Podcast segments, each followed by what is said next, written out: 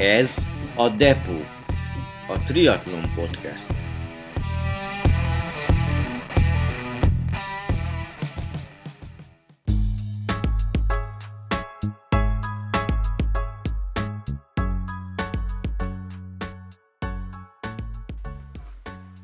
Depo. Mondhatnám úgy is, az átváltozás helyszíne. Itt lesz az úszóból kerékpáros, a kerékpárosból pedig futó. A triatlon sajátos velejárója ez, az eszközökkel zsúfolásig megtöltött tér. Egyfajta raktár, ahol megtalálható minden, ami a triatlonhoz kell. Úszószemüveg, kerékpár, futócipő. Raktár ez a podcast is, ahol sok minden triatlonnal kapcsolatos témát érintünk. Garas Attila vagyok, triatlon edző, gyere, ismerd meg velem triatlon színes világát. Azon viszont ne bánkodj, ha a mostani depóidőd egy picit hosszabb lesz, mint a versenyen. Nyitva már a depó, csekkolj be, jöjjön egy podcast a triatlonról, nem csak triatlonistáknak.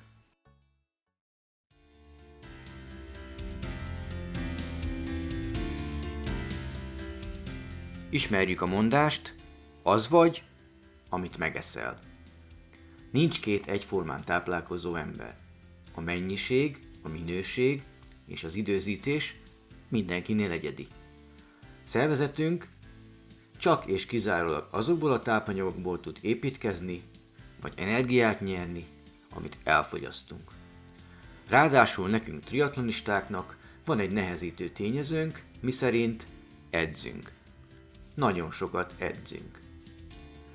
Éppen ezért sem mindegy, hogy milyen alapelvek határozzák meg táplálkozásunkat.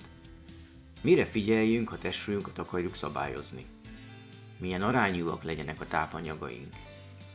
Szükség van-e étrendkiegészítőkre? Milyen gyakran üljünk le a konyhaasztalhoz enni? Mit vegyünk le egyáltalán a boltok polcairól? Többek között ezekre a kérdésekre is kerestem a választ Novák Péter okleveles táplálkozástudományi szakemberrel. Péter több mint 5 éve foglalkozik többnyire állóképességi sportolók étrendtervezésével. A rendszeres táplálkozási tanácsadásai mellett nemrég indított YouTube csatornájában élen jár az evéssel kapcsolatos szemléletformálásban. Beszélgettünk alapanyagcseréről, kalóriaegyensúlyról, makrotápanyagokról, ismertettünk szabályokat, alapelveket.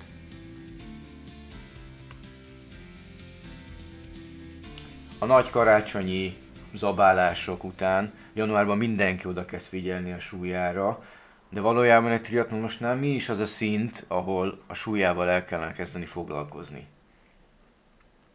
Hát ez egy jó kérdés. Ugye nyilván tisztán kell látni azt, hogy milyen szintű sportolóról beszélünk. Hogyha hobbi sportolóként gondolkozunk el azon, hogy szükséges lehet mondjuk egy valamilyen táplálkozási beavatkozás az életünkbe, akkor nyilván mindig figyelembe kell venni azt, hogy milyen céljaink vannak. Tehát, hogyha csak egy minimális versenyt szeretnénk megcsinálni úgy, hogy saját magunkkal versenyzünk, és teszem azt mondjuk nem rendelkezünk olyan hatalmas nagy testsúlyfelesleggel, akkor igazából nem biztos, hogy szükséges az, hogy szakember foglalkozunk velünk. Meg kell vizsgálni, hogy a jelenlegi táplálkozásunk az hogy néz ki, azért lehet már sejteni, hogy milyen hiányosságai vannak annak az adott táplálkozásnak, és hogyha egy-két dolgon változtatunk, akkor gyönyörű szépen lehet alakulni a test összetétel szempontjából.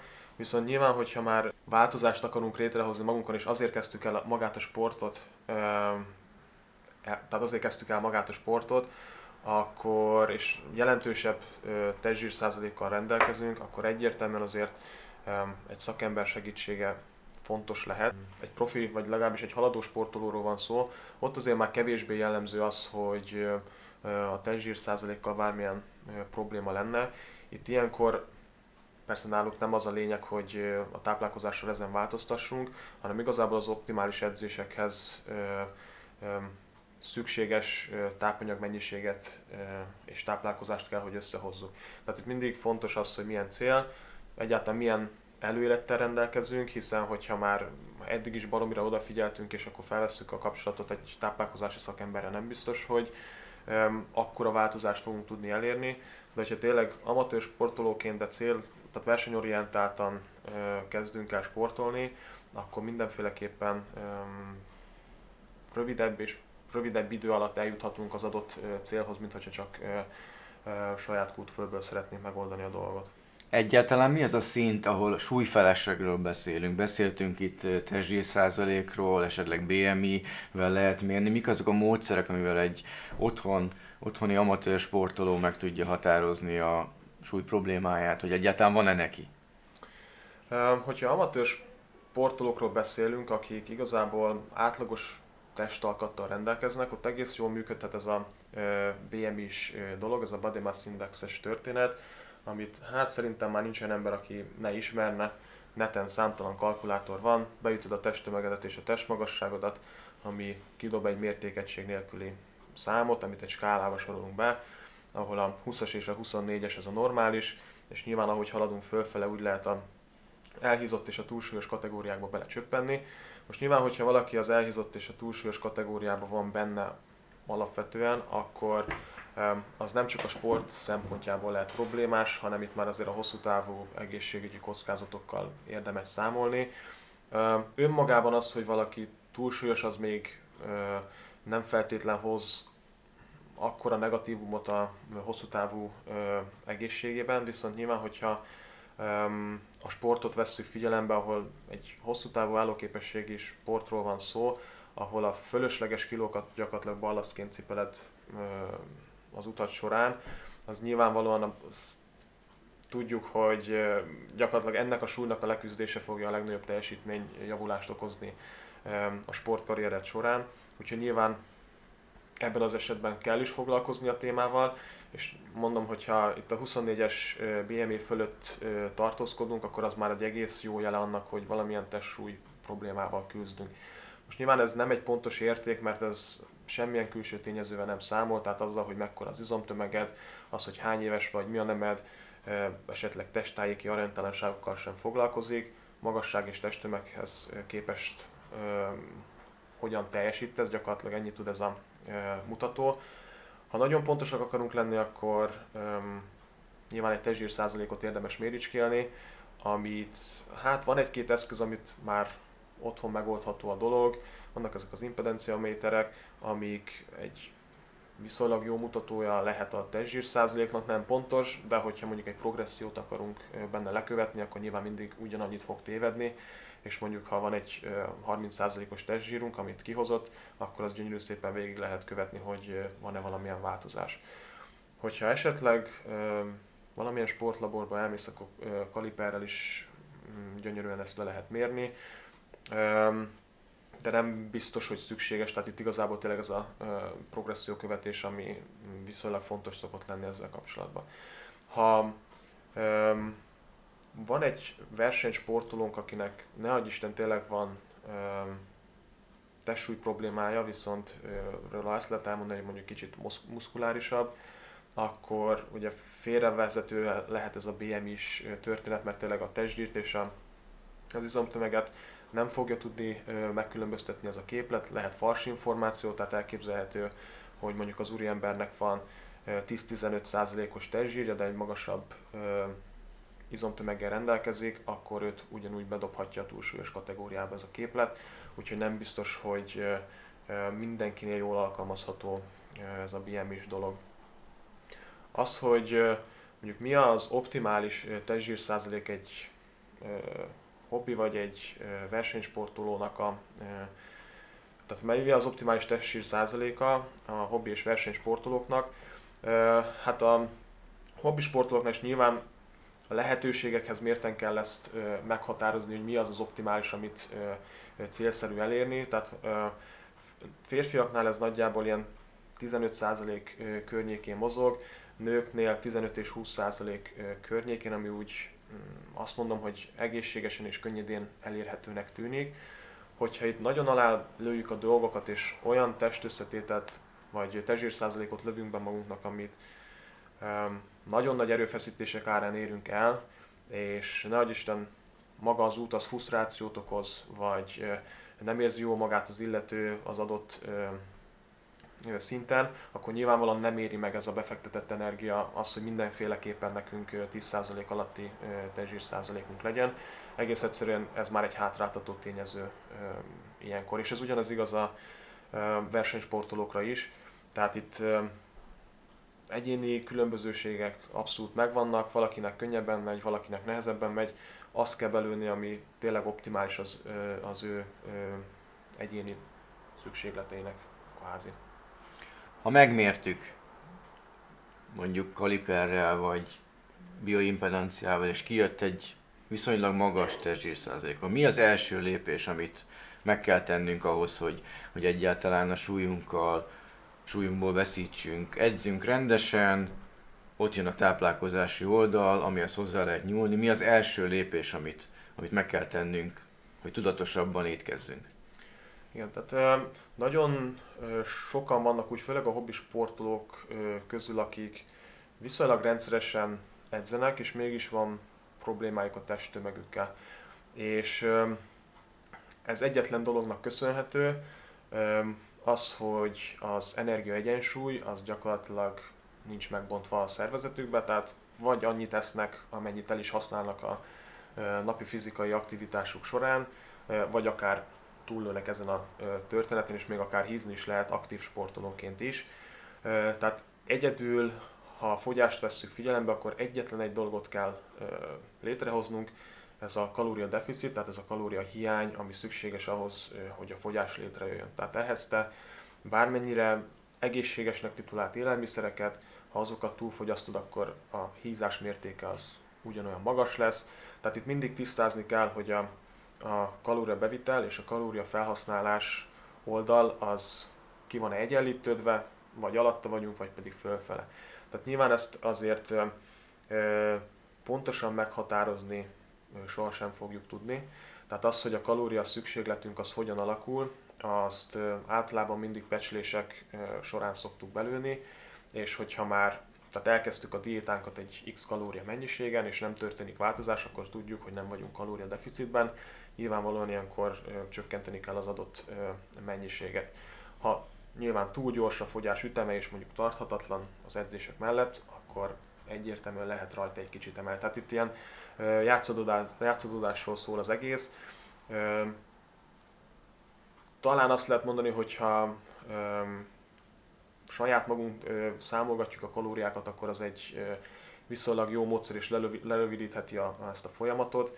Tehát csomó applikáció van, amit már lehet használni, van a MyFitnessPal, van a kalóriabázis, tehát ezer egy történetet lehet itt alkalmazni. Egész egyszerűen fölmérjük, hogy egy heti táplálkozásunk az hogyan alakul, és hogyha nagyjából ugyanazon, tehát egy átlagot veszünk ebből a hétből, akkor eldönthetjük, hogy akkor körülbelül mondjuk 2200 kalória környékén van a szinten tartó mennyiségünk a jelenlegi aktivitásunk mellett. Most eldönthetjük, hogy változtatunk a táplálkozásunkon, és kevesebbet teszünk, vagy a felhasználás oldalra pakolunk, és nyilván ö, kicsit többet edzünk. Nyilván ezt úgy, hogy ha többet edzünk, akkor figyelünk arra, hogy a táplálkozásunkon ne változtassunk, mert nyilván több mozgás az elképzelhető, hogy nagyobb igényeket fog generálni, és akár tudat alatt is ö, több ételt fogunk elfogyasztani. Tehát még akár ebben a fázisban is a, a kalóriaszámlálás az egy ö, jó módszer lehet. A kalóriaszámlálást hogy kell elképzelni? Leülök egy papírral, ceruzával és felírom, hogy miket ettem, mikor? Ez is működhet, de mondom az applikációk azok tényleg erre vannak kitalálva, már szerintem ilyen kódos történetek is vannak, tehát még csak be sem kell írnod, hogy mit tettél, QR kóddal beolvassa a program, végigvezeted a hetedet, egész egyszer látod a mennyiséget, és akkor el fogod tudni dönteni, hogy hol, hol induljál el. A másik oldalt, a felhasználási oldalt, hogy tudom mérni, becsülni? Az órák mérnek edzések után kalóriafelhasználásokat, ezek releváns adatok, vagy inkább valami lexikonból, applikációból kellene ezeket is meghatároznom, hogy mi az a szükséges plusz energia mennyiség, amit én sporttal elégetek? Ez a kalóriafelhasználás oldal egy kicsit bonyolultabb, mint hogy csak az edzéseknek a energiafelhasználását határozzuk meg. Itt el szoktunk körülíteni négy csoportot a kalóriafelhasználás terén. Az egyik ez a basal metabolic rétünk lesz, ami az alapanyagcserét fogja jelenteni. Ő gyakorlatilag azt az energiamennyiséget jelenti, amit napi 24 órás fekvés alatt elhasznál a szervezet, tehát ebben nincsen semmi mozgás, fekszel, lélegzel, szervek, szövetek működnek, testőmérsékleted megvan, agyad működik, tehát tényleg csak a létezés szintjén megvagy. Ez hölgyek esetében amúgy ilyen 1200-1600 kalória környékén szokott mozogni, ez főleg a testméretek befolyásolják, tehát nyilván aki eleve magas, nagyobb testtömeggel rendelkezik, magasabb az átlagnál, akár a testzsír százalék vagy izomtömege magasabb, akkor nyilván ez egy befolyásoló tényező lesz. Férfiaknál akár 1008-tól 2002 vagy akár még fölötte is teljesíthet az érték, és azt kell róla tudni, hogy nagyjából a teljes napi energia szükségletnek az 50-60%-át kiteszi. Tehát egy jó adagot ez az alapanyagcsere fog kitenni a teljes szükségletünkből. Most nyilván, hogyha ez alatt a mennyiség alatt teljesítünk a napi kalóriabevitel során, akkor sem történik semmi. Vannak különböző anyagcsereutak a szervezetben, zsíroknak a mobilizálása, szélsőséges esetben a saját fehérjénknek a lebontása is megtörténik. Tehát, hogyha ezzel alatt teljesítünk, akkor nincs azonnal vége a, a történetnek. Um, és akkor ehhez jön még hozzá az, hogy mennyire vagyunk fizikálisan aktívak az adott nap. Um, van egy olyan um, történetünk, hogy az összes nem edzésből, nem edzésből származó fizikai aktivitásunk mennyisége, tehát az összes mozgás, amikor kvázi nem edzést végzünk, elmész bevásárolni, akkor takarítasz, tudom, lépcsőzöl, sétálsz, tehát itt nyilván, hogyha valaki ilyen szempontból aktív a hétköznapokban, akkor sokkal, de sokkal több energiát felhasznál, mint az, aki tényleg lift, még a másodikra is, vagy az elsőre, mozgó lépcső, mindenhova autó vagy tömegközlekedés, tehát itt nagyon nagy különbségek lehetnek egyén és egyén között. Ebbe a csoportba tartoznak még a nem tudatos mozgások is, tehát hogyha valaki sokat használ mimikát, akkor a kezével telleget, amikor beszélget mással, de ebben beletartozik még az, a, a pislogás is, tehát itt ez egy elég ö, széles ö, ö, dolog, de tényleg ez, ez az összes olyan mozgás, amikor nem edzést végzünk, ezt amúgy NEAT-nek nevezzük, tehát ez a Non-Exercise Activity termogenezis, um, és akkor ezek után beszélhetünk arról, hogy fizikai aktivitásból származó energiafelhasználás, tehát ez gyakorlatilag az összes edzésen elvégzett ö, munkát fogja jelenteni. Ez is nagyon, nagy szél, nagyon széles skálán mozog, nyilván valaki egyáltalán nem mozog, akkor a nullát üti meg, valaki extrém sokat edz, mondjuk a, a hosszú távú állóképességi sportolóknál nyilván ez egy lényegesen ö, nagyobb értéket mutathat mondjuk egy 3-4 órás ö, ö, edzés során, úgyhogy ez nagyon széles skálán mozog. Ö, hogyha egy átlag embert nézünk, aki mondjuk heti rendszerességgel edz, elképzelhető, hogy a, az edzésből fakadó energia felhasználása az kevesebb lesz, mint mondjuk ami a, a NEAT-ből származik, tehát ami a nem edzésből fakadó energia felhasználásból jön, mert lehet, hogy a hétköznapok, tehát gyakorlatilag ugye minden, minden egyes nap a NEAT-et az gyűjtjük, viszont az edzésből fakadó energiafelhasználás nem feltétlen. Tehát elképzelhető, hogyha valaki nagyon-nagyon inaktív a nap során, és tényleg ücsörög és semmit nem csinál, már akár azzal is lehet növelni a, a fizikai aktivitásunkat, hogy tudatosan elkezdünk ö, több mozgást végezni. És erre például tök jó lehet, amikor a lépésszámlálót nézegetjük, hogy eddig volt egy nap, nem tudom, 200 lépésünk, és hozzuk 10-15-20 ezer lépésre, akkor az jelentősen megnövelheti az energiafelhasználásunkat, mondjuk egy egy hónapos ciklusban. Úgyhogy mindig, amikor energiafelhasználás növelésről beszélünk, nagyon sokaknak mindig az edzés jut eszébe, de igazából meg lehet vizsgálni azt is, hogy, hogy tényleg mennyire vagy aktívan a hétköznapokban.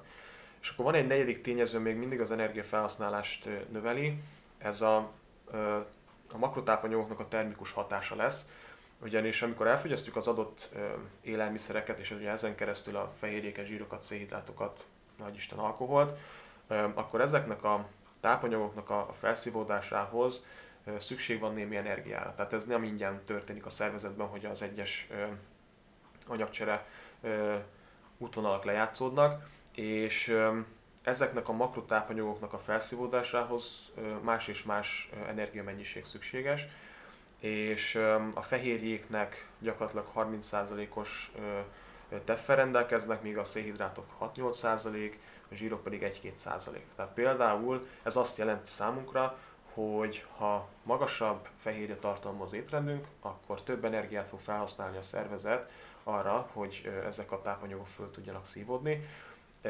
Most nyilván ez egy eszköz lehet ahhoz, hogy egy pluszt adjunk a, mondjuk a fogyásunk beindításához, de nem egy kötelező tényező.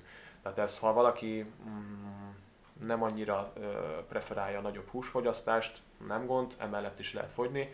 Ez tényleg csak egy plusz tényező, amivel tudunk segíteni magunkon. Tehát ez a négy tényező határozza meg azt, hogy az energiafelhasználásunk az, az hogyan alakul, és ebben számos elemébe bele tudunk nyúlni. Tehát a BMR-be, tehát az alapanyagcserébe annyira nem tudunk játszani, nyilván a need és az, a, az edzésből fakadó energiafelhasználásban nagyon nagy mértékben bele tudunk szólni, és, az, és tudunk játszani egy kicsit a, a táplálkozás összetételével is. Úgyhogy nem feltétlen az edzésen kell gondolkozni, hogy növeljük az energiafelhasználást, mert lehet más módokat is találni. Most az, hogy meghatározzuk, hogy ugye ez volt az eredeti kérdés, hogy a, a edzésből fakadó energiafelhasználás az most vajon mennyi, hát az, az órák azok jók lehetnek, ugyanúgy, hogy monitorozzuk, hogy nagyjából hogyan alakul az energiafelhasználásunk, de egy pontos képet ők, sem fognak adni.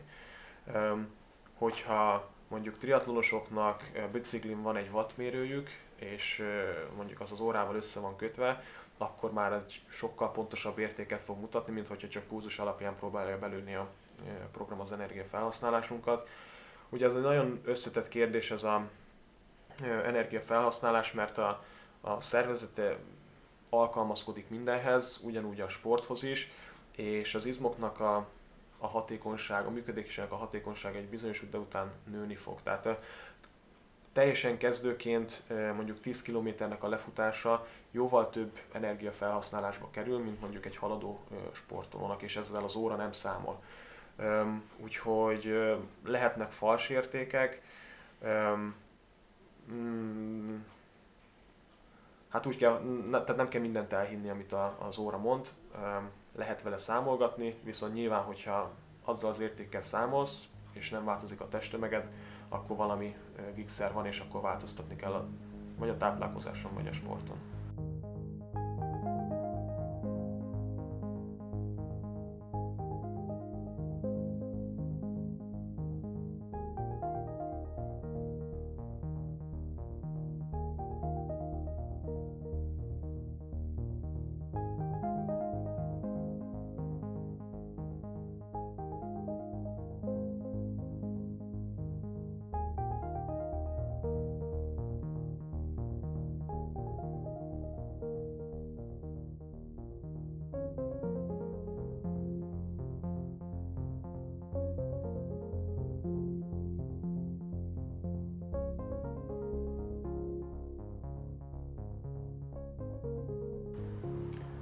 Tudjuk akkor mérni a kimeneti oldalt.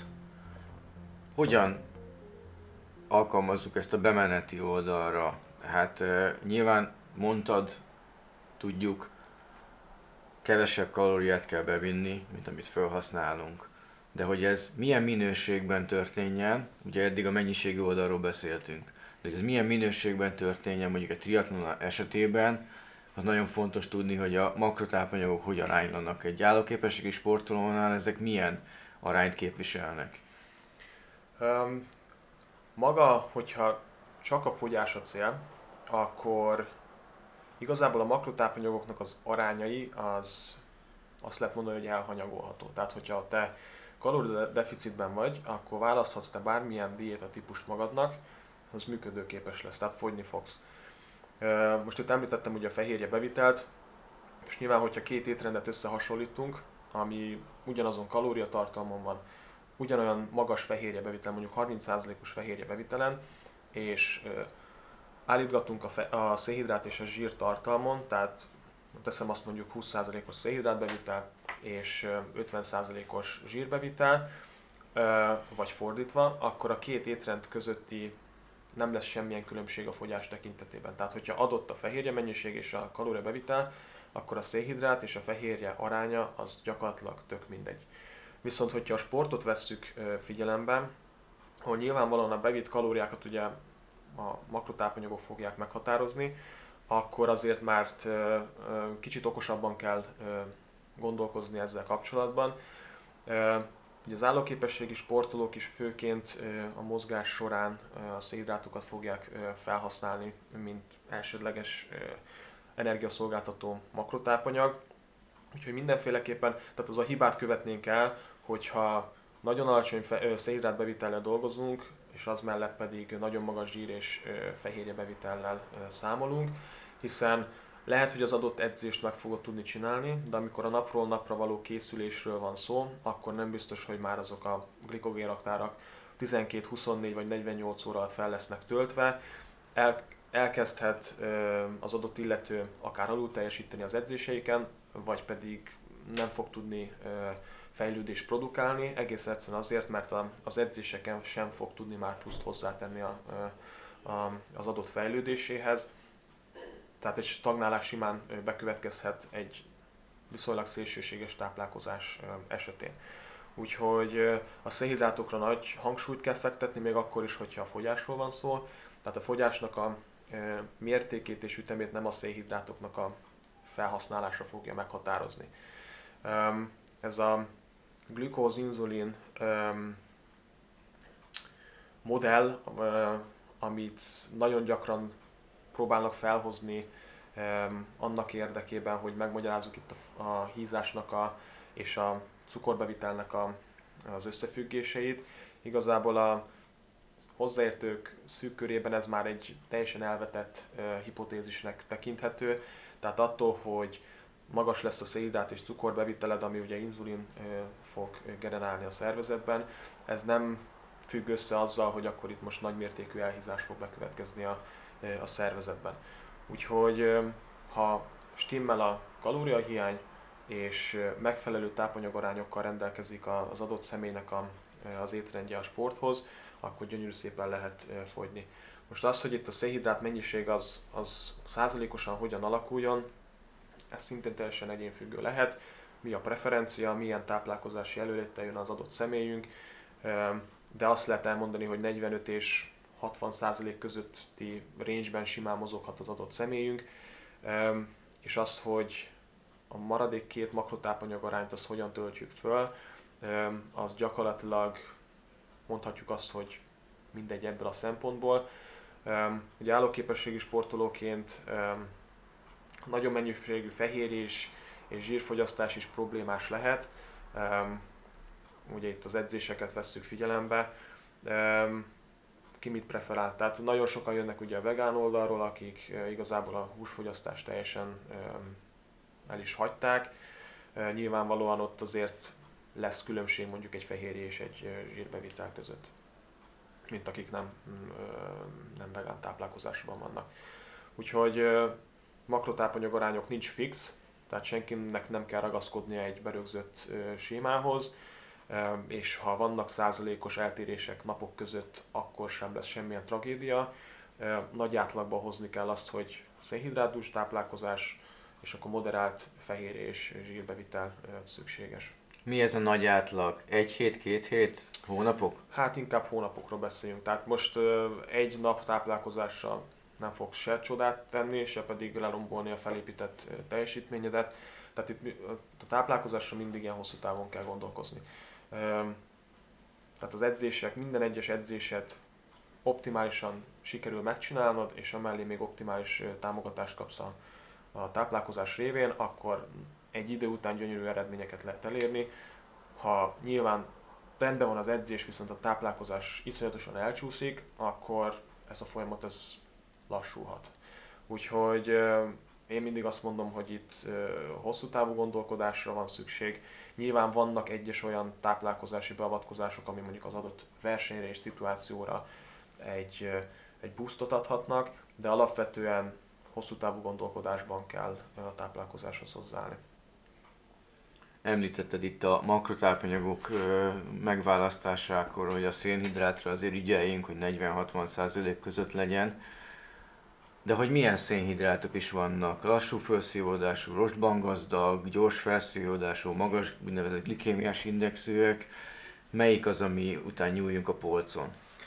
Um, igazából hozzányúlhatunk mind a kettőhöz.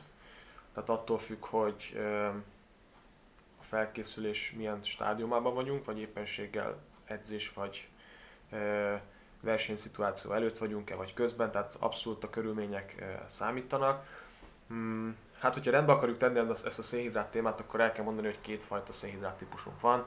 Ugye az egyik az összetett szénhidrátunk, ami itt főként a keményítő alapú élelmiszerekre kell gondolni. Hát magyarán a köreteink az étkezésénk során.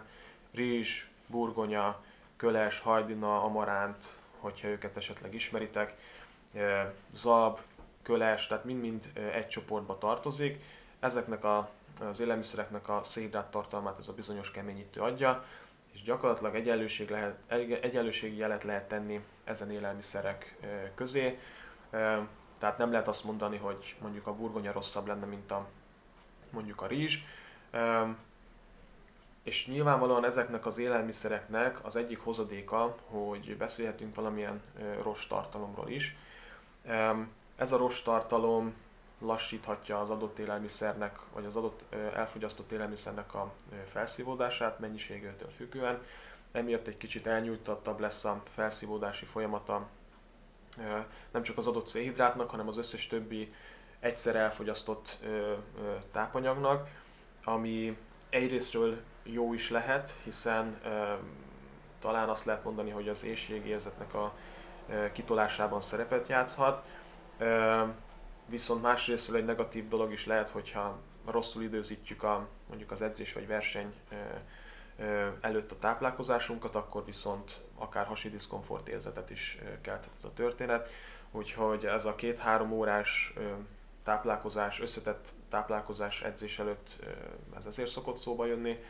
Nyilván itt egyéni különbözőségek ugyanúgy vannak, lehet, hogy valaki tök jól bírja azt, hogy telihassal edz, de azért ez a ritkább történet. És akkor van egy másik oldalunk, ugye a cukor oldal, ami az egyszerű szénhidrátok lesznek. Beszéltünk arról, hogy van hozzáadott cukor, meg beszéltünk arról, hogy vannak az élelmiszerekben alapvetően benne lévő cukrok, itt gyümölcsökre kell gondolni, tejtermékek, főleg a tej, mézet is ide vehetjük. Igazából, ha szervezetbe kerülnek, akkor ugyanazt a hatást fogják kiváltani.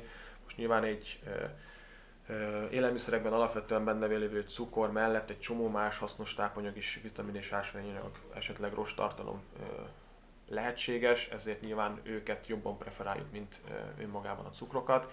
Viszont ugye versenyszituációban vagy edzésszituációban inkább a, a felszívódásnak a sebességét, amit szeretnénk kihasználni, és akkor ilyenkor nyilvánvalóan semmi más nem akarunk bevinni, csak azt az adott tápanyagot, ami szükséges ahhoz, hogy visszahozunk minket az életbe gyakorlatilag az edzés vagy a verseny alatt.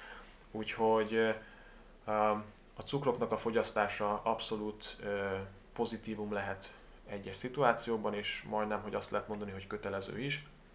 Itt főleg a két órát meghaladó edzéseknél kell már elgondolkozni azon, hogy valamilyen frissítést alkalmazunk, és nyilván itt, hogyha már tudod, hogy frissíteni kell, akkor nem két órakor frissítesz először, hanem már 20-30 perc után el kell kezdeni az adott ö, ö, frissítést. Um, úgyhogy abszolút a szénhidrátok mindkét formája fogyasztható, szükséges is. Most nyilván, hogyha egy kezdő sportoló vagy és um, egy-másfél óránál nem fogsz többet edzeni, akkor nem feltétlen szükséges. Ráadásul az elképzelhető, hogy még fogyni is szeretnél. Tehát, hogyha kipótolod az edzéssel felhasznált kalóriáidat, akkor mm, nehezebb dolgod lesz ugye a fogyással. Tehát, hogyha másfél órát nem haladja meg az adott edzésed, akkor igazából teljesen fölösleges foglalkozni vele. Um, igazából ez már tényleg inkább a kicsit haladóbbaknak a uh, szükségleteihez fog uh, kelleni. Verseny és edzés frissítés egyébként majd egy önálló depó bejegyzésben is majd meg fog jelenni. Most térjünk át a fehérjékre. Fehérjék. Kell egy állóképes sportolónak? Mennyi kell belőle? Miből kell ezt bevinnie? Um, hát, hogyha nem áll fönt uh, túlsúly, és igazából nem akarunk uh, testsúlykontrollt végezni, hanem csak simán csak a fehérje bevitelt akarjuk megvizsgálni, akkor nyilvánvalóan egy jóval alacsonyabb mennyiségre van szükséged, mint mondjuk egy testépítőnek. Itt nagyjából ez a 15 energia százalékról szokás beszélni, tehát a teljes napi energia szükségletednek a 15 százalékát illik összehozni fehérjékből. Fontos, hogy meglegyenek, regenerációban abszolút szerepet játszanak. Túltolni nem érdemes, főleg akkor, hogyha ne Isten valamilyen konditermi edzést is végzünk kiegészítésként a, a triatlon vagy futás mellett, vagy bringa mellett, mert ugye ez esélyt biztosít arra, hogy olyan izom tömeg is följöjjön ránk, amit nem biztos, hogy preferálnánk, tehát mondjuk egy felső testnek az izomzatának a növelése nem biztos, hogy pozitív egy állóképességi sportolónál, mert ugye azt az izmot ugyanúgy cipelned kell, majd ugyanúgy oxigénnel el kell látnod, tehát ez egy hátráltató tényező lehet. Úgyhogy ez a 15, max 20 százalék körüli fehérje bevitel ez abszolút játszik.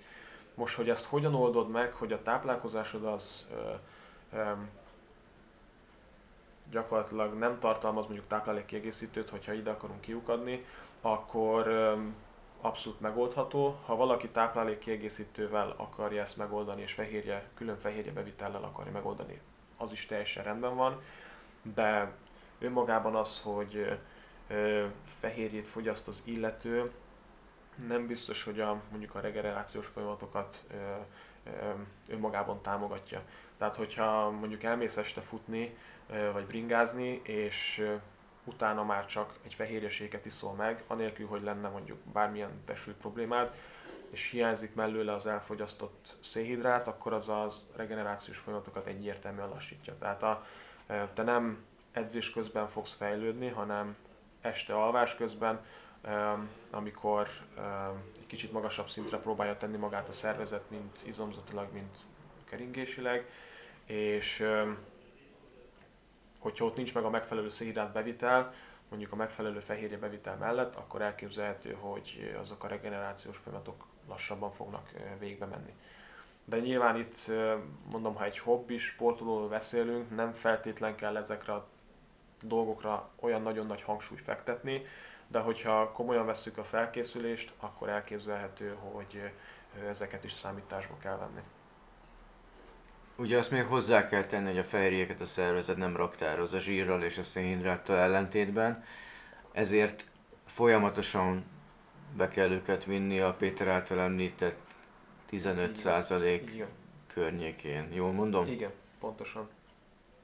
Hát bizonyos fehérjéket elő fog tudni állítani a szervezet, viszont vannak ezek az eszenciális aminósavaink, amiket szükséges, hogy külső forrásból vigyünk be a szervezetünkbe. Most nyilván, tehát ez a 15 energia százalék, ez abszolút képes lefedni ezt, hogyha megfelelő arányban vannak benne ezek a aminósavak, tehát ezzel semmi problémánk nem lesz, és nem is feltétlen kell erre külön odafigyelni.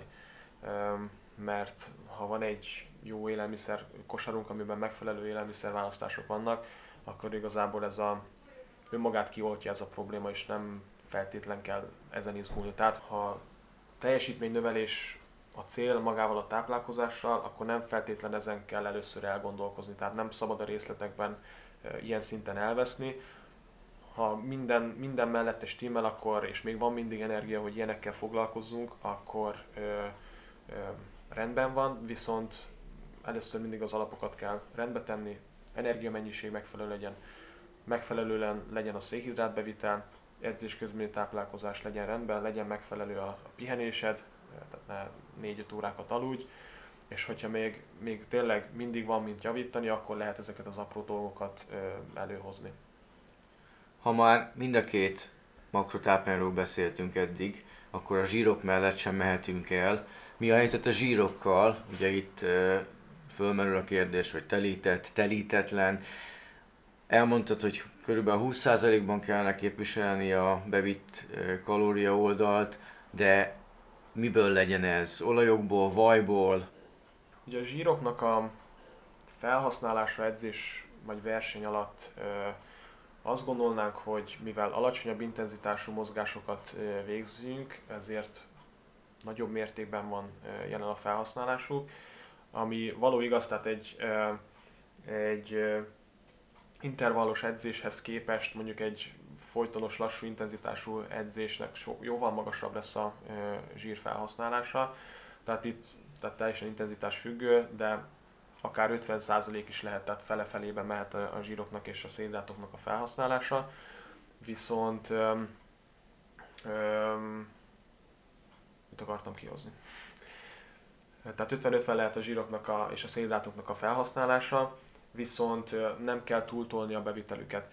Öm, azt, hogy tehát kell egy minimum bevitel, tehát nem lehet azt mondani, hogy nincs rájuk szükségünk, mert hogy a, szervezetben gyakorlatilag korlátlan mennyiségben elérhetőek ezek a zsíraktárok, még egy teljesen sovány maratoni futón is legalább két-három maratonnyi lefutásra elegendő energiatartaléka van, hanem több. Tehát a zsíroknak a bevitele fontos lesz, csomó hormonnak az előállításához szükségesek, akkor vannak a zsírban oldódó vitaminjaink, amikhez abszolút szükség van rájuk, egy bizonyos mértékig. Tehát ez a 20 és 30 energia százalék közötti érték az, ami nem számít szélsőségnek, és abszolút jól működhet.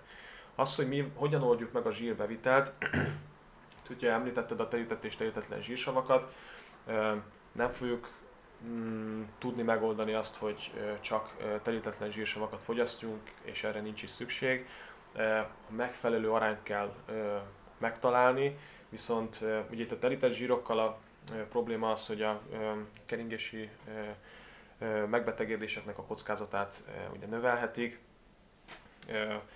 viszont ezt is olyan szinten helyén kell kezelni, hogy ez főként a mozgásszegény életmódot és elhízott, elhízottaknak a problémáját fogja jelenteni, és nem feltétlen a, a sportból jövőkét de nyilván azért érdemes lehet foglalkozni a témával, viszont az, hogy megint itt a, a telített és telítetlen zsíroknak az arányával foglalkozzunk, ez csak akkor lesz hangsúlyos, hogyha az összes többi rendben van. Tehát, hogyha mondjuk probléma van a testsúlyoddal, akkor nem azzal kell elsőnek foglalkozni, hogy a telített és telítetlen zsírsavak aránya az megfelelő legyen a szervezetben, hanem az, hogy a testsúlykontroll az megvalósuljon. Mert igazából az egészségre való tekintettel a testtömegnek a eltüntetése lesz a legnagyobb pozitívum. Hogy mivel oldjuk meg a zsírbevitelt, hát minél jobban kerülni kell az, az iparilag feldolgozott zsíradékokat, tehát itt a transzsírsavaknak a kerülése az, ami főként tehát a célpontba kell venni ezeket a transzsírsavakat. Alapvetően az olajos magvak teljesen jó választás lesz, különböző növényi alapú olajoknak a használata is, oliva, szezán, tök magolaj, tehát bármit használhatunk, teljesen jó források lesznek. Ugye a terített zsírsavak azok főként a, az állati eredetű élelmiszerekben találhatóak, tehát hogyha mi azt mondjuk, hogy, hogy állandóan valamilyen sertészsírral, kacsazsírral főzünk, akkor, akkor el lehet mondani, hogy valószínűleg a terített zsírsav bevitelünk egy kicsit magasabb lesz, ide lehet venni még a, kókuszolajat, kókuszsírt, ami kivétel, mert ugye növényi eredetű, de telített zsírsavakat tartalmaz főként, ezért aki csak rákattant a kókuszsírra, akkor ott is elképzelhető, hogy magasabb lesz a telített zsírbevitel. De, de alapvetően tehát nem lehet, ugye nagyon így úgy gondolkozunk az élelmiszerekről, hogy csak jó vagy csak rossz. Tehát, hogy Elkönyveltük, hogy akkor most az olívaolaj az persze telítettelen zsírsavakat tartalmaz, de abban ugyanúgy lesz telített zsírsav is. Csak nyilván az aránya az teljesen más lesz, mint mondjuk egy sertés zsírban, mellesleg abban is lesz telítetlen zsírsavunk. Úgyhogy itt mindig az arányt kell megtalálni, és én mindig azt szoktam mondani, hogy a zsírok, olajok tekintetében használjuk mindig a kevésbé zsírosabb konyha technológiát, és használjuk többféle zsír, zsírokat és olajokat, tehát ne menjünk el egy irányból csak kókuszsír. Egyik nap olivával, másik nap napraforgóval, harmadik nap lehet a kacsazsírra, és akkor egész biztosan jók leszünk ebből a szempontból. A változatosság itt is gyönyörködtet, és, És ugye nincsen tiltott élelmiszer, csak túlzott mennyiségekben Pontosan. van az ördög elásva. Így van. Ha jól vettem ki a szavaidból.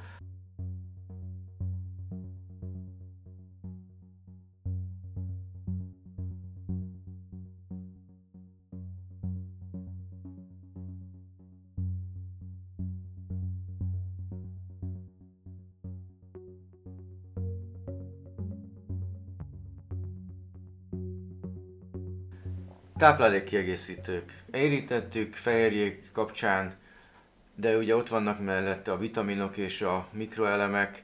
Ezek tekintetében van-e dietetikusi ajánlás, vagy elég, amit beviszünk a szervezetben, ha egy jól fölépített táplálkozásunk van? Kell-e táplálékkiegészítőt, különböző vitaminkészítményeket használnunk? Erről mi a véleményed?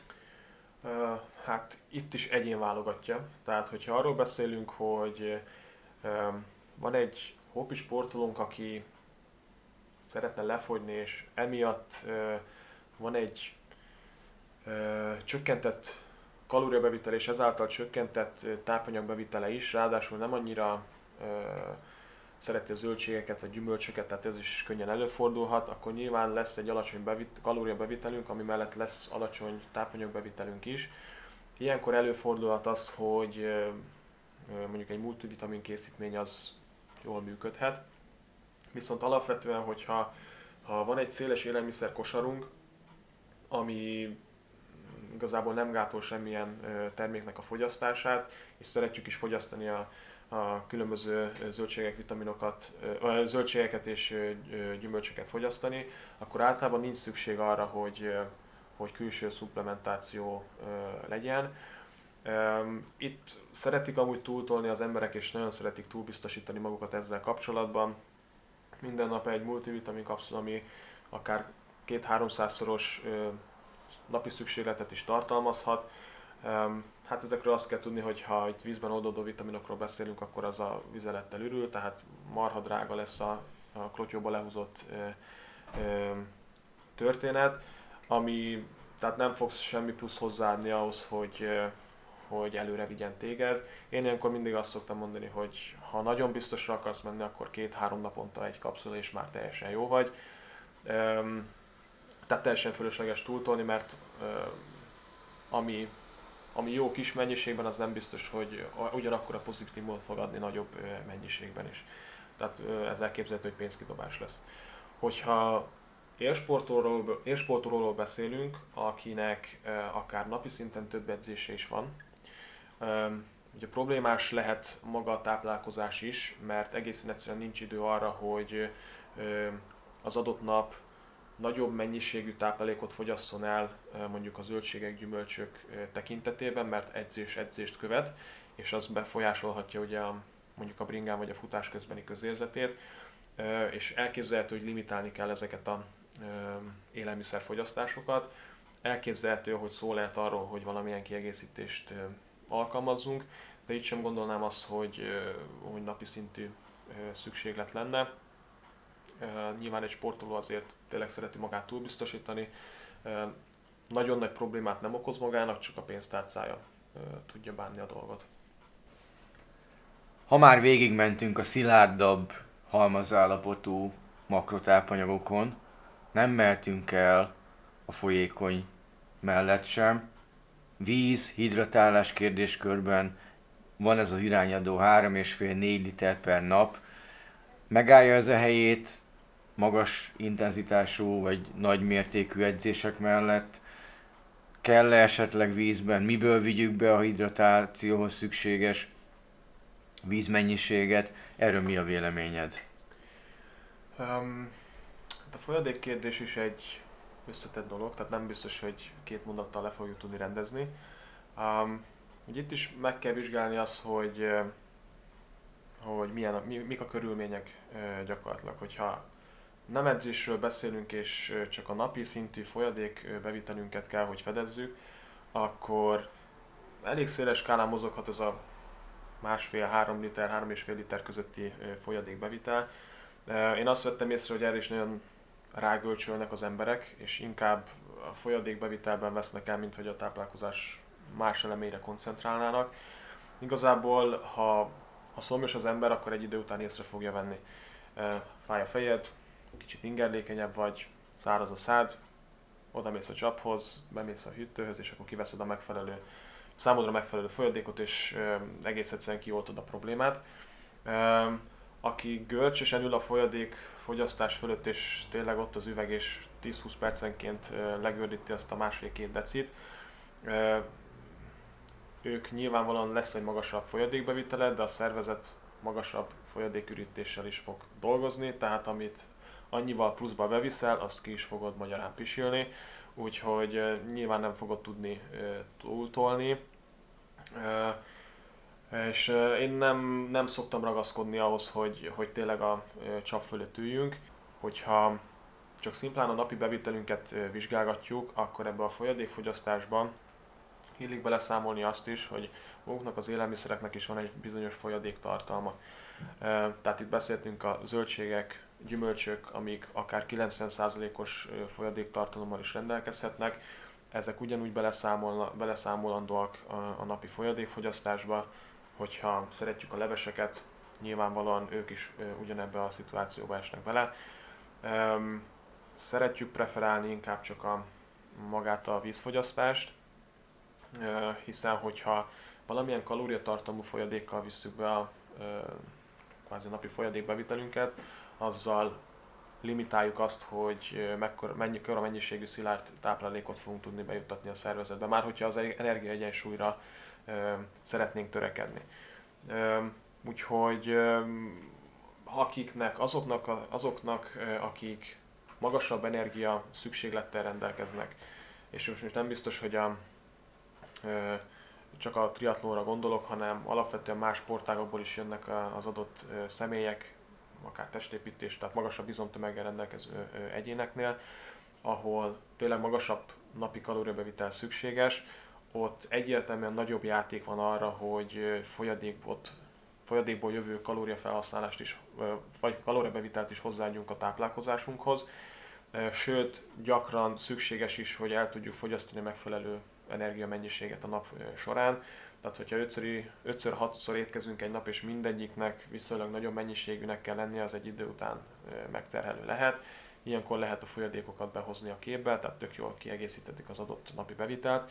Viszont, hogyha a kisebb testtömeggel rendelkezünk, és kisebb a szükségleti oldalunk, akkor egy üdítőnek az elfogyasztása, ami akár 2-300 kalória is lehet, mondjuk egy 1600, 1700, 1800-as táplálkozásnak a nagy részét kiteszi, tehát ez nagyon csökkenti azt, hogy a szilárd táplálékból való bevitel az mekkora mennyiségű lehet. Úgyhogy itt mindenkinek egyénileg el kell dönteni, hogy akkor most beáldozza a folyadékfogyasztást a szilárd táplálkozás oltárán, de tényleg ez, ez teljesen egyéni történet. Most ha esetleg súly problémával küzdünk, akkor nyilvánvalóan itt nem feltétlen a cukroknak a bevitele lesz a legoptimálisabb tápanyag forrásunk. Érdemesebb becserélni ezeket összetett szénhidrát fogyasztásra. Nem azért, mert önmagában ugye a cukor problémát jelent, hanem önmagában az, hogy könnyű túlfogyasztani őket, és könnyen a valós napi energia szükséglet fölé csúszhatunk, úgy, hogyha mondjuk a, folyadékfogyaszt, tehát a cukros folyadékfogyasztás mellett mm, a táplálkozásunkra nem feltétlen figyelünk oda. Nyilván, hogyha ha tökre számolsz mindent, és tisztában vagy a mennyiségekkel, és fogyni szeretnél, és tényleg számolod a dolgokat, akkor abban ugyanúgy beleférhet egy cukros üdítő is. Tehát igazából semmit nem kell kizárni, körülményeket kell tisztába tenni, és azt, hogy tudja magadról, hogy mennyi az annyi. Hosszú bringázások után egyébként is jól esik egy cukrozott kóla a hirtelen szénhidrát visszatöltés kapcsán. Sokszor beszéltünk itt bevásárló kosárból, szedjük már össze, hogy egy triatlonos kosarában mik legyenek, ha már most is tisztában vagyunk, hogy fehérje, szénhidrát, zsír, bemegyünk a aktuális élelmiszerboltban, mit vegyünk le a polcról? Ezt tisztázni kell, hogy nincs olyan élelmiszer, amit kötelezően el kellene fogyasszunk. Tehát nincsen egy élelmiszer sem, amit ne lehetne valami másikkal pótolni. Tehát nem kell görcsösen ragaszkodni egy élelmiszerhez, amit már esetleg ununk, vagy nem is szeretünk, mert hogy attól majd jobb lesz a teljesítményed, tehát e, ebben biztos, hogy nem kell gondolkozni. Hogyha a fehérje bevitelen végigmegyünk, akkor nyilván itt elmondtuk azt, hogy inkább a könnyebben emészhető történeteket kell preferálni.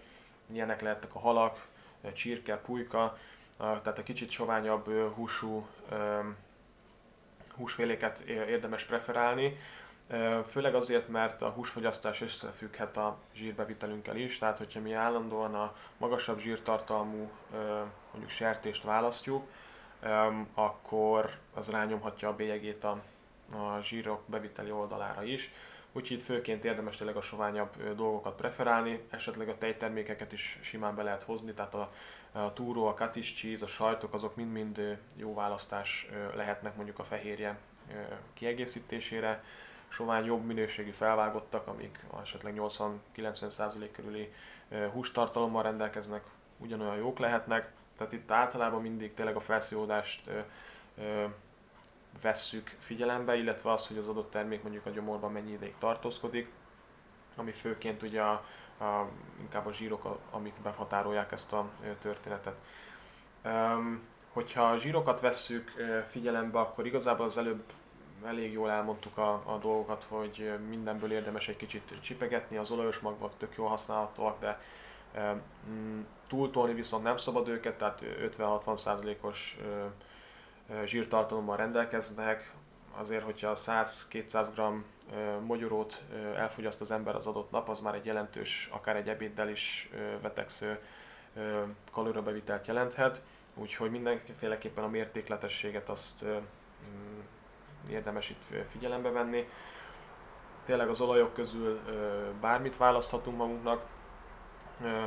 Én szeretem preferálni azt, hogy ha mondjuk a vajakat, a, tehát az ilyen feltéteket, amit a kenyérre szoktunk tenni, én szeretem őket inkább redukálni.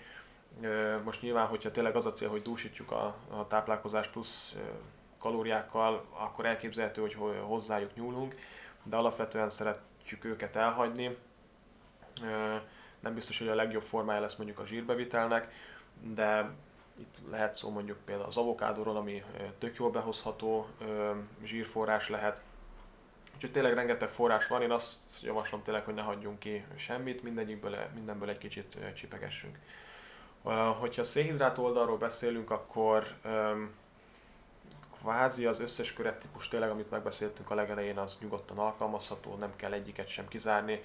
Nagyon mm, sokan úgy vannak vele például, hogy a burgonyát ilyen kis bűnös élelmiszernek tekintik, mert magas a szénhidrát tartalma, magas a glikémiás indexek és a rost tartalma. Ugyanaz a keményítő lesz benne, mint a rizsben, ráadásul a burgonyában négyszer kevesebb szénhidrát van 100 g-ra vonatkoztatva, mint mondjuk a fehér rizsben, ugyanannyi a rost tartalma is, tehát kvázi még többet is ehetünk belőle, mint mondjuk a rizsből. Tehát nem kell egyiket sem kispécizni magunknak, abszolút beilleszthető bármelyik forrás. Ami még itt a szénhidrát oldalra szokott probléma lenni, lisztek, tészták, kenyerek, amiket általában összefüggésbe hozunk mindig itt az egészségtelen élelmiszerekkel, és hogy az elhízásban komoly szerepet játszanak.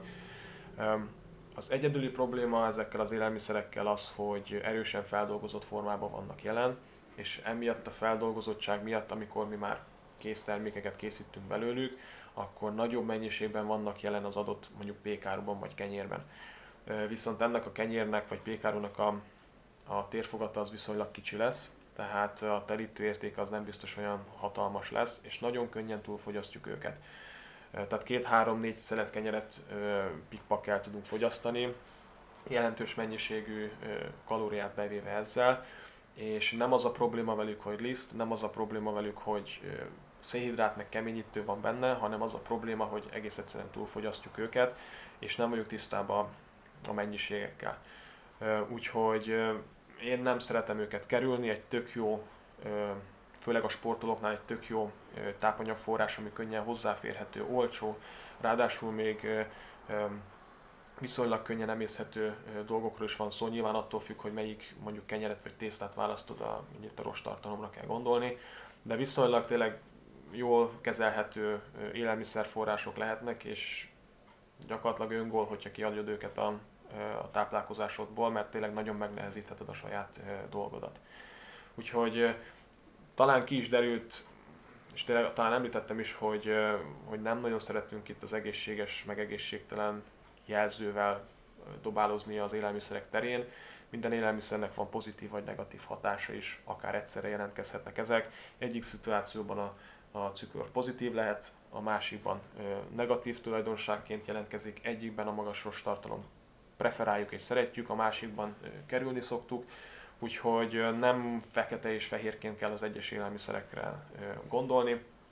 Kvázi minden beleférhet, megfelelő mennyiség, megfelelő arány, és tisztában kell lenni, hogy milyen körülmények között fogyasztjuk azt az adott élelmiszerforrást. Igen, tulajdonképpen neked kell tudni egy picit táplálkozástudományi mentoroddá kell válni saját magad részére, hogy mi az, ami belefér, nem fér bele, és ahogy a Péter is mondta, nem a minőséggel, inkább a mennyiségekkel lehet elcsúszni. Persze, de azt azért nyilván tehát vannak ö, ö, rosszabb paraméterekkel rendelkező élelmiszerek és élelmiszercsoportok. De ez nem azt jelenti, hogy önmagában az az adott élelmiszer bármilyen problémát jelentene a, a táplálkozásunk vagy az egészségünk tekintetében. Viszont, hogyha ezeket az élelmiszereket mondjuk túlfogyasztjuk, és minden egyes alkalommal, minden egyes nap ott vannak a táplálkozásunkban, akkor elképzelhető, hogy problémát okozhatnak de önmagában egy élelmiszert nem érdemes kispécizni, mert lehet, hogy az az adott élelmiszer havonta egyszer-kétszer jelenik meg a táplálkozásunkban, és gyakorlatilag semmit nem vesz el, vagy tesz hozzá a mi ö, táplálkozási rutinunkhoz. Úgyhogy ö, rossz, táplá- rossz és jó táplálkozási rutin létezik, de jó és rossz élelmiszert külön kategorizálni nem érdemes.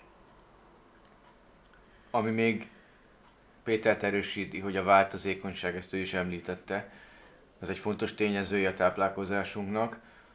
Volt az a ominózus film, a Surprise Me, amikor ugye a egy hónapon keresztül csak a McDonald'sba járta az úri ember, és mindenféle egészségügyi betegségei lettek.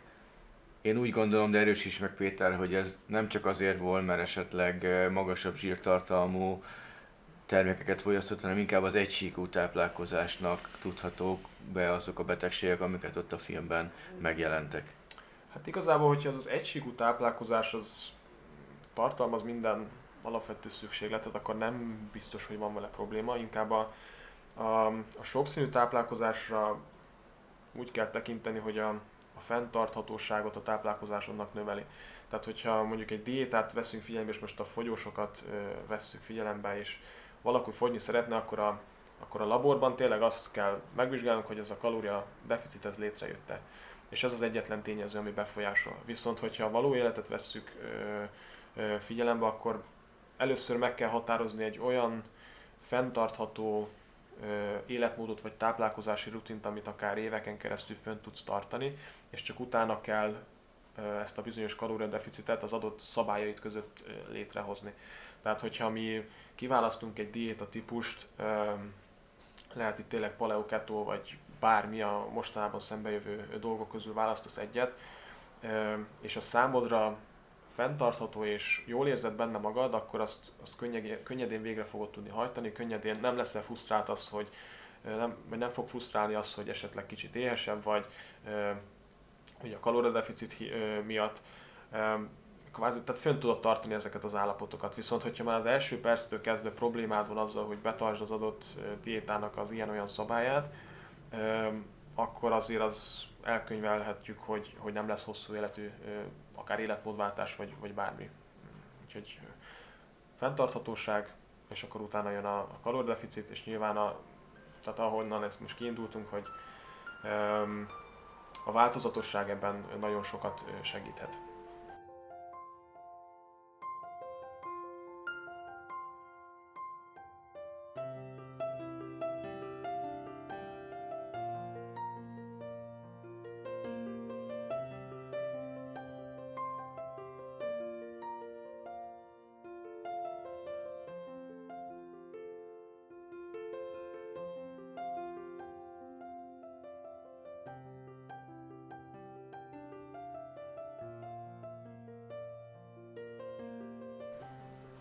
Az viszont, hogy mikor együnk, mennyit, arról még nem beszéltünk, viszont fontos tényezője egy nap összeállításában.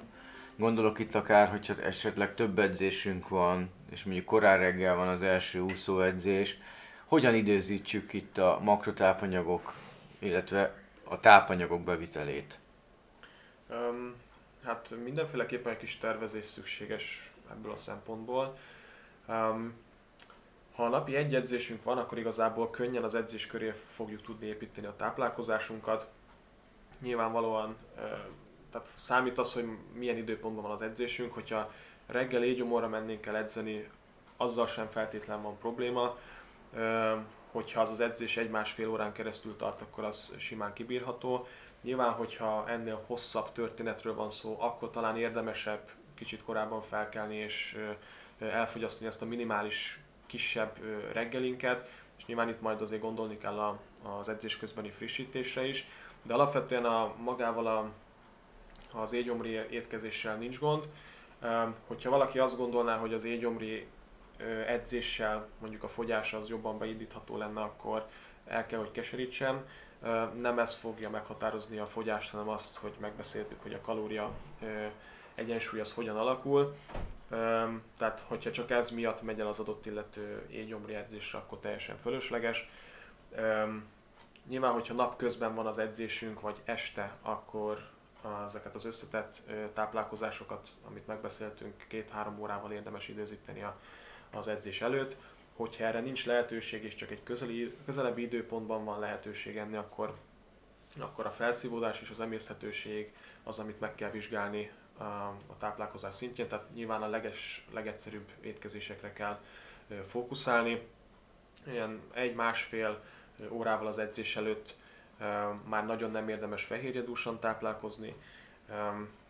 Itt igazából szóba jöttek a kekszek, gyümölcsök, esetleg nagyon sovány húsok vagy tejtermékek, amiket számításba lehet venni. Ha pedig 3 fél órával vagyunk a mozgás előtt, akkor már inkább a folyadékokra érdemesebb hagyatkozni. Ugye ez a diszko, hasi diszkomfort érzet miatt. Nyilván itt megint egyéni különbözőségek lehetnek, valaki nem szeret üres hassal mozogni, ez is teljesen benne lehet a történetben. Mm, ezt ki kell saját magunknak tapasztalni, de mondom az elv az az, hogy minél közelebb van az edzés, annál inkább a folyadékokra és az egyszerűbben emészhető dolgokra kell fókuszálni. Gyerekkoromban úgy tanultam, hogy reggeliz, mint egy király, ebédelj, mint egy földesúr, és vacsoráz, mint egy paraszt. Elég a napi három étkezés? Um, egyénfüggő. Tehát uh, mi a célunk, meg ezt megint meg kell vizsgálni. A fogyás tekintetében teljesen tök mindegy, hogy az adott nap, az adott kalóriamennyiséget hány étkezésből hozzuk össze. Tehát ha mi reggel táplálkozunk egy nagyot, meg este táplálkozunk egy nagyot, de napközben szinte semmit nem eszünk, de a, a kalória deficit az létrejött a szervezetben, akkor ugyanúgy, ugyanakkor a mértékben fogunk fogyni, mint hogyha ezt ötszöri étkezésre húztuk volna szét. Az, hogy az ötszöri étkezés ennyire előtetve van, az annak köszönhető, hogy igazából saját magadnak egy talán jobban tudod kontrollálni az étkezésédet, tehát van 10 óra uzsonna, ami folytonosságot ad a napnak, tehát ha éhes vagy napközben, akkor van lehetőséget táplálkozni. Mm, a nagyon nagy mennyiségű étkezések ezzel elkerülhetőek, amivel talán ezt a kajakóma effektust el tudod kerülni, de igazából tényleg, hogyha a fogyás veszed figyelembe, akkor teljesen tök mindegy, hogy hányszori étkezésed van az adott nap. Nyilván, hogyha a sportot veszük figyelembe, akkor ugyanúgy fontos tényező lehet a, az időzítés és a mennyiség is. A táplálkozásnak a gyakorisága, bocsánat. Tehát mm, ha több edzésed van az adott nap, akkor érdemesebb akár 5-6 étkezést is beiktatni, amik kisebb mennyiségűek. Ez, ez tényleg ez szintén egyénfüggő, hogy mekkora, egyáltalán mekkora mennyiségű tápanyagot kell elfogyasztania, hogyha nyilván az egy nagyobb mennyiség, akkor tördelni érdemes, de hogyha mondjuk elég jól szét tudod szeparálni, tehát egy viszonylag korai reggeli, meg egy késő esti történetet van, akkor öt étkezésből ezt egész biztos meg fogod tudni oldani. Triatlonistáknál akkor új szlogen van, reggeliz, mint egy király, 10 óráiz, mint egy diák, ebédelj, mint egy földesúr, uzsonnáz, mint egy kisgyerek, és vacsoráz, mint egy paraszt, mert a napi öt étkezéssel, kicsit széthúzva a bevitt kalóriákat, jobban fogod bírni az edzésterhelést. Minél több edzésed van az adott nap, annál inkább szét lehet húzni a táplálkozásoknak a mennyiségét, ne akadályozzon téged az, hogy valamelyik edzés előtt vagy után nagyobb mennyiségű táplálékot kell bevigyél azért, hogy megüssed a megfelelő kalóriabeviteledet, tehát nyugodtan lehet játszani, és nem kell félni attól, hogy akár még extrém esetben 7-8 kisebb táplálkozás is benne van a táplálkozásodban, ez teljesen normális, és nem kell vele foglalkozni. Most, hogy így végigvettük ezeket az alapelveket, mint kalóriadeficit, makrotápanyagok egyensúlya, csináltunk egy jó bevásárlólistát, megbeszéltük, hogy mik azok a tápanyagok, amiket érdemes bevinni, és mennyiségi és minőségi oldalos megvilágítottuk. Tulajdonképpen egy amatőr sportolónál beszéltünk sporttáplálkozásról, vagy minden amatőr sportoló, aki sportol, az sporttáplálkozik. Tehát aki saját, csak a saját egészsége és a saját kitűzött céljai érdekében e, foglalkozik a táplálkozásával, abszolút csak a, az egészséges táplálkozási alapelveket e, érdemes figyelembe venni, tehát nagyon nem kell a mélységébe belemenni a történetnek, mert egész egyszerűen nagyobb lesz az befektetett energia, mint amennyi meg fog, térül, meg fog térülni a táplálkozásából. Viszont ugyanezen kicsi dolgokon múlhat már a versenysportolóknak a, akár a karrierje vagy a, a, a pályafutása. Fontos lehet azért már komolyabb szinten foglalkozni magával a táplálkozással is, főleg akkor, hogyha ha előtte semmilyen affinitásunk nem volt ebben az irányban, mert akkor egész nagyot tud dobni akár a teljesítményünkön, akár a napi szintű ugye, felkészülésünkön. Úgyhogy ebben az esetben akár érdemes lehet szakembernek a segítségét is kérni. Nem feltétlen azért, mert nem tudná megoldani a, a saját táplálkozását, hanem ez egy időigényes folyamat, ami nem biztos, hogy beleférhet még egy sportoló életébe, hogy még ezzel is külön foglalkozzon. Igen, itt a külső szem, mint ahogy edzéstervet is nem írunk önmagunknak, hanem egy külső szem, aki összességében látja az egész táplálkozásunkat, és egy iránymutatást ad, és az adott esetben konkrét étrenddel megtámogatja a teljesítményfokozásunkat. Itt már azért szóba jöhet. Hasonlóan, mint egy versenysportnál, ahol pedig az ebben jövő teljesítményfokozásnak a maximalizálása is egy komoly cél, és egy komoly lehetőség. Ott is mindenképpen ezzel a tudományterülettel foglalkozó szakemberek, akik ezzel foglalkoznak, és itt már érdemes, ha már egy kicsit mélyebben foglalkozol a sportággal, és komolyabb céljaid vannak, akkor már érdemes egy Péterhez hasonló dietetikust, vagy akár Pétert is megkeresni ezzel a témával. Péter, köszönöm, hogy itt voltál, és rendelkezésemre állt, és egy bő egy órában beszéltünk itt a táplálkozás alapelvéről, és egy picit triatlonos szempontból is megvilágítottuk az egészséges táplálkozás, tápanyagbevitel aktuális kérdéseit. Köszönöm, hogy hallgatatok bennünket, helyes és jó táplálkozást a jövőben, és jó minőségű edzéseket kívánunk. Sziasztok! Sziasztok! Ez volt a Depó. Ha tetszett, hallgass meg az előző részeket is, kövess bennünket Facebookon és Instagramon minőségi edzéseket addig is